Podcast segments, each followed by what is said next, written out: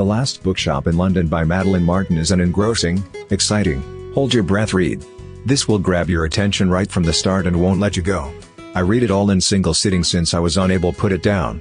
It had the entirety of the feels in it: grief, happiness, sorrow, love, friendship, family, loss, terror and so on. You will feel it before you are through with the story. The story is created with portrayals so clear they put you right in the scene. Scenes that will make you extremely upset, make you smile, make you shake with fear, and make you hear the bombs as they drop on London.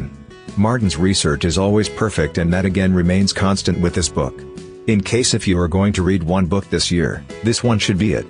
What a great method to celebrate and respect books and the amount they mean to us all somehow. Grace Bennett has always dreamed for moving to London, however feels she has no choice after her bully of an uncle, and his better half, force her to leave the house where she was raised. Even with the thunderings of battle not too far off, she and her friend Viv are amped up for what's the future hold for them. Both Grace and Viv want to be a shop girl at Harrods, but just Viv has a letter of proposal, because of Grace's awful uncle. Without the reference, Grace can't be recruited at Harrods. That really ends up being perhaps the best thing ever happened to her. However, she doesn't understand it at that point. Grace and Viv took a room at rent from the best friend of Grace's dead mom. Mrs. Dot Weatherford is an awesome character. During the First World War she lost her husband and now the war is approaching again. Mrs. Weatherford is a funny, loving, bright, caring woman who dotes on her only son, Colin. Colin is also a great character and gentle soul. He has long been friends with both Grace and Viv. Since Grace can't find a job without a reference, Mrs. Weatherford helped Grace in getting one by browbeats the owner of Primrose Hill Books. Mr. Percival Evans hired Grace as his assistant. Grace is somewhat unhappy working in the dusty, disordered shop. However, she can manage it for half a year until Mr. Evans will write her recommendation letter. Grace is accustomed with maintaining her uncle's a lot bigger business and embarks to clean and put together the bookshop, and perhaps acquire more clients. The only issue she has is that she isn't a reader or book lover. But she is a great organizer and sales representative.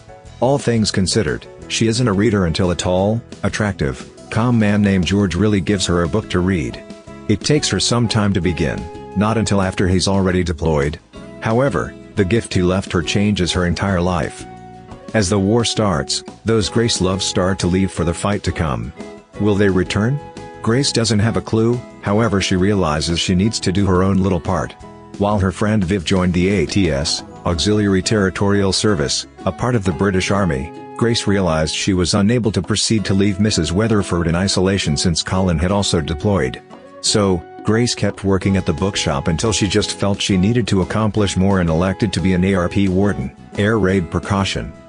While World War II is the foundation of this book, the genuine story is Grace and how she makes her mark.